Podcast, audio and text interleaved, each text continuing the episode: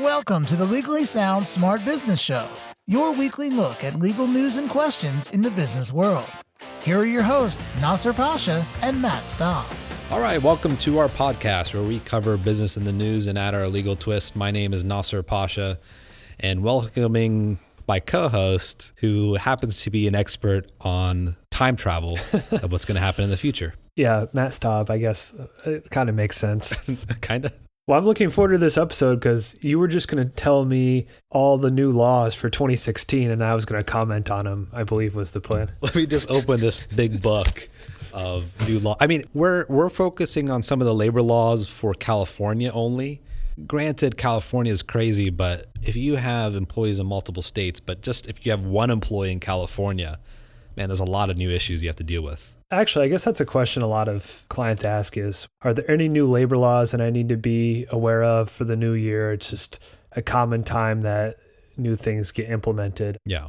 Obviously there's a whole slew of laws that get passed and are new every year, but the labor laws in particular are ones we usually talk about. And we're going to talk about a little bit of that. And then there's some other laws. I guess it relates to labor too. Yeah. Which actually is way more interesting than some of these California ones. And compared to previous, you know, at least the last couple years, because I think we've done this for the couple years we've done the podcast. I think this will be the third end of the year we've been doing this. And I think this is the third end of the year we've done new laws for the next year. Yeah. I'd say this is, at least from California side on the labor law, this is definitely the tamest of. That's true. But there's a lot of little things. And if someone asks what laws they need to know, there's not a lot of laws that are passing that are really crucial to an employer. But there is a lot of little things that have been passed that kind of adds a headache for us, I suppose. Yeah, this isn't like last year, or I guess the beginning of 2015 when the paid sick leave was obviously really big in California. That Yeah. was, you know, And I think minimum wage was was around that time too. Yeah. Yeah, so there's a couple big things. I mean, to me, from the the employer side, the biggest law to me is I one we've already I think discussed uh, previously this year. At least we touched on it from what I remember. I don't know if there's a bill, Bill 358. I don't think that's very helpful, whatever this is called. But That's how I reference it. there's a lot to it. One of the things is this equality in pay, regardless of gender. And we, we touched on this before, and you know, thinking about it a little bit since then. The way it's kind of laid out is employers can, are, I think, are still going to be able to get by on this. At least, or when I say this, I mean paying men and women different amounts, Yeah. despite the fact that they can't. I mean, just reading through, at least initially, just reading through some of these criteria, it's so the idea is men and women, if they're performing substantially similar work, have to get paid the same. You know, you can't have a, a difference in pay, but employers can base things on seniority. Okay, that, that's fine. Merit system, that's kind of vague. A system that measures earning by quantity or quality of production. Quantity is much more concrete than than quality of production. That's pretty subjective. And then a bona fide factor other than sex, such as education, training, experience. My point is, there's a lot there for not. A, it's not a loophole, I would say, but there's a lot of wiggle room for employers. That's I think it'll help a little bit, but I still can see employers getting find ways around this. Oh, and absolutely. And and frankly though, I don't think the law is going to fix that problem, right? I mean, it's very difficult from a legislation perspective to actually fix a problem that is just kind of inherently within the culture of the workforce in the last, you know, number of decades. So, I think it's hard to just say, okay, we're going to open you up to liability if you're treating them differently. That's a little bit easier, but forcing them to pay equally, I think again, you just can't legislate that. It's going to happen over time. And little things like these help, but probably real change is going to come from a cultural shift. But I think Right. California, this is the first fair pay kind of act on a statewide level that we've seen in the country. At least to this extent. But at the same time, keep in mind that it's no different than any other gender discrimination, but it just kind of tweaks the language a little bit that makes it a little bit more easier for, frankly, plaintiff attorneys to meet their burden of proof. Yeah, I guess that's a way to summarize it from the beginning. Is what you just said there. But But honestly, that's that's how I look at it, right? I mean, as we know, that a lot of this law is written by attorneys, and at the end, that's going to be the most immediate effect is literal private enforcement of gender discrimination. And I, I think that's exactly what this law is designed to do. Critics will say that it's just another way to make it more difficult for employers, and that this is not the right way to make change. And and I'm sure others are saying this is just another reason why California is very pro litigant and encourages litigation. And in, in a lot of ways, I think that's all true. The question is, is that a good thing or a bad thing? I think proponents would say, well, we want private enforcement in order to keep employers in check, so to speak. Mm-hmm. So that's one law, one law down, check mark. Part of it too is this expansion of what employers can prohibit or restrict employees from disclosing. So I think previously employers cannot prohibit employers from discussing or disclosing their wages or refusing to agree to disclose their wages.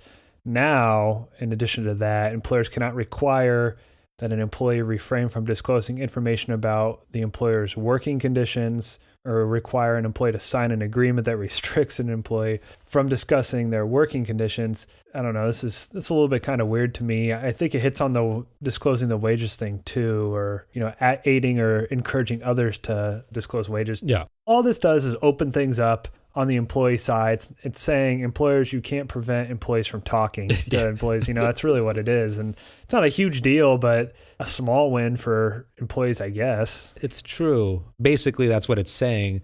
And in a way, if you're an employer that kind of has that attitude where you kind of have this strict stranglehold over your employees and they can't talk to each other about certain things, it's hard for an employer to really defend that kind of culture. It's understandable but in the long run, I don't think that's good for anyone, even from a business perspective, really. No. You know, also professionalism still counts, right? I mean, it's it's not professional to talk about your salary with your coworkers and things like that, and creating that kind of culture is uh, perfectly fine. I don't think that's prohibited by this statute. Yeah, I mean, there's some TV show or movie I saw where that caused problems, but I can't think of what it was. So. it's probably one of those reoccurring plot themes that pretty much every show has. But you know, one of the other laws that I like that came out, I think it's one of the very few that were more on the employer's end, was this new statute. It basically said that if your itemized wage statements are incorrect, typically that may be a penalty by the employer. And that can happen in many ways. And that's why basically no California employer or non California employer for that matter should really be doing their own pay stubs or their own payroll. I mean, they really should have a payroll company be doing that. But if there's some inaccuracies to it, this law now provides a requirement for the employee to give notice to the employer so that they have an opportunity to actually correct those statements instead of kind of this gotcha kind of thing. And this is often, I've seen it a lot of times kind of thrown in amongst a bunch of other lawsuits, which basically adds to penalties. So one bad act will all of a sudden cause all these other issues because obviously if you're not paying overtime correctly or whatever, the itemized wage statement will be incorrect as well. I was wondering where you were going with choosing that law because it seemed pretty pretty boring, and I skipped over it. It's the most boring and benign thing, but it's the only one that's actually going on the employer side that I, I can think of. I mean, there's probably a couple others, but that's the one that stuck out to me. Yeah.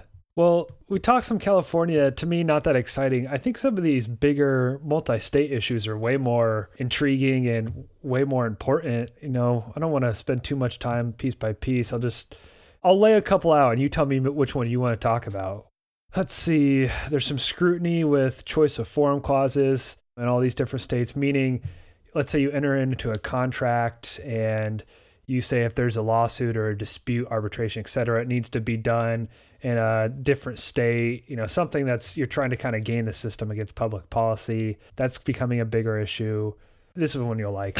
what non-compete agreements, and I don't even think too much about these in California, just because it's I've had the same conversation a million times. But there's some increased scrutiny with non-compete agreements with current employees in the sense that more states are requiring Illinois, for example, had this big case about adequate consideration in order for the employees to uh, agree to these non-compete agreements meaning even this is even for new hires i believe that you basically can't have somebody come in a new hire and make them sign a non compete without giving them some kind of consideration in return. Now, this is very new, so we don't know what that consideration is. I think one example has employer's forbearance in exercising its right to terminate the at will employee. You know, so I guess that's just delaying the at will. I, I mean, there was another one too. I think there was some exception for if they work worked under two years, it'd be an issue as well. But this is shifting toward more towards California for some of these because California, if you don't know, if you've never listened to this podcast, very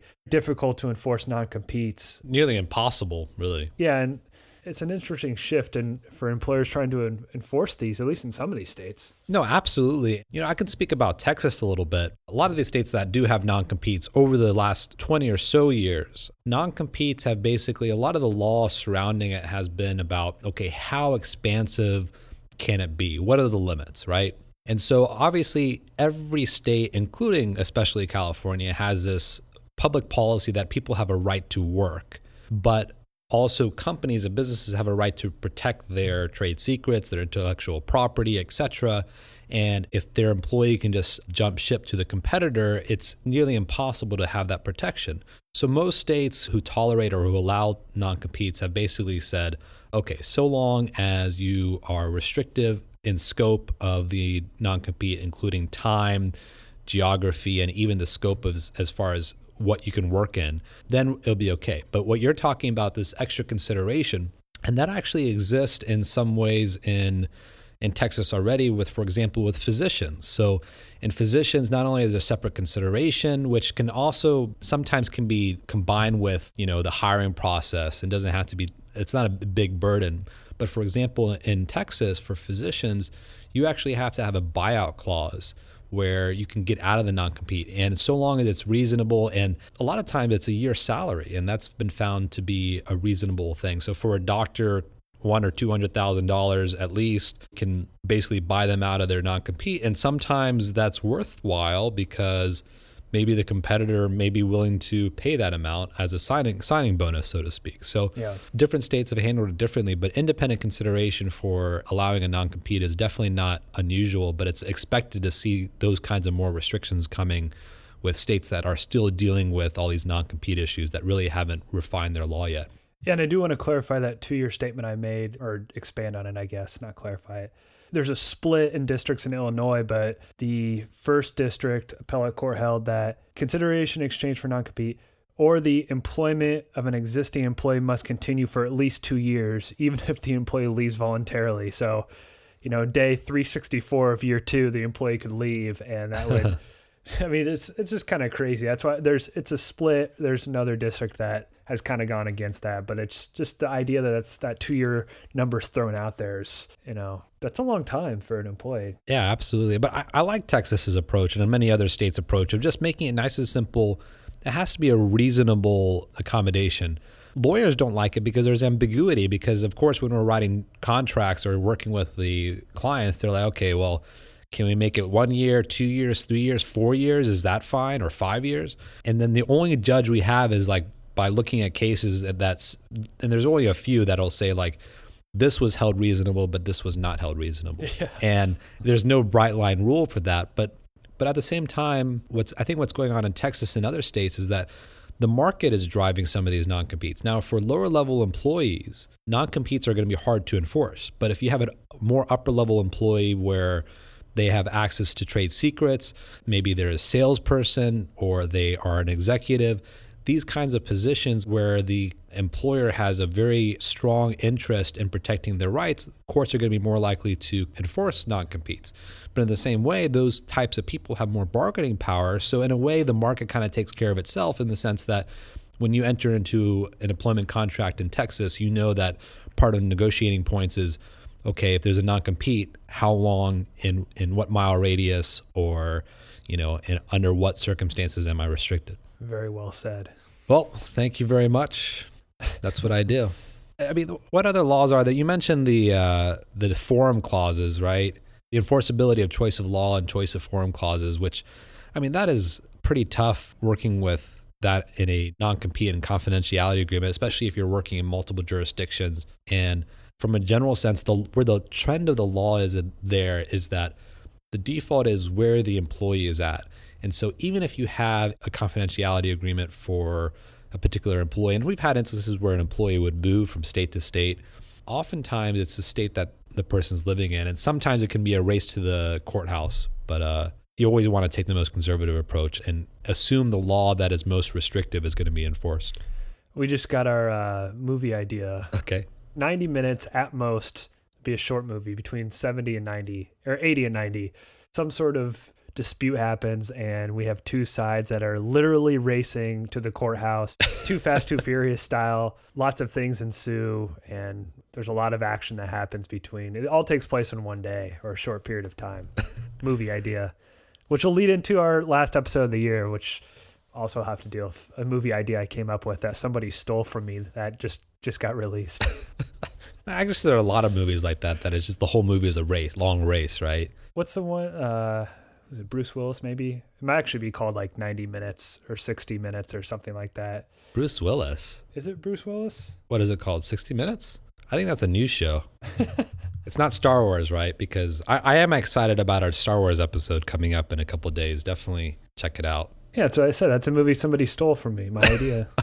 I've been preparing basically all week by watching Star Wars over and over again. So I'm ready to talk about it.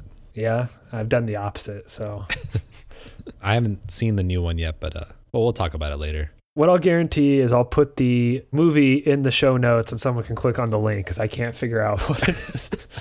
oh wait, hold on. This might be it. Are you watching every movie like since movies started in order to determine which movie it is? It's Bruce Willis has to get this person from one part of the city to the other within a certain period of Oh. time. You must be thinking about Die Hard with a Vengeance. It's not Die Hard.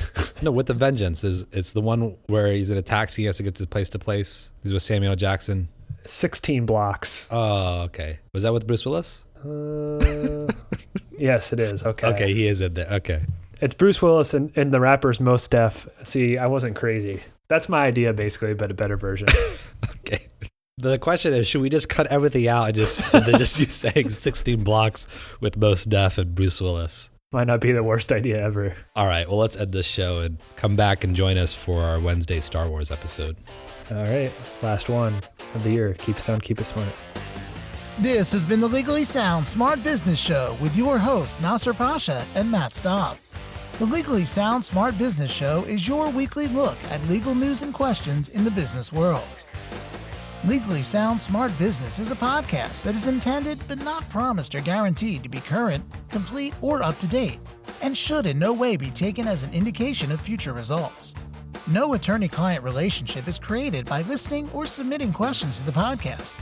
The podcast does not constitute legal advice, but rather is offered only for general informational and educational purposes.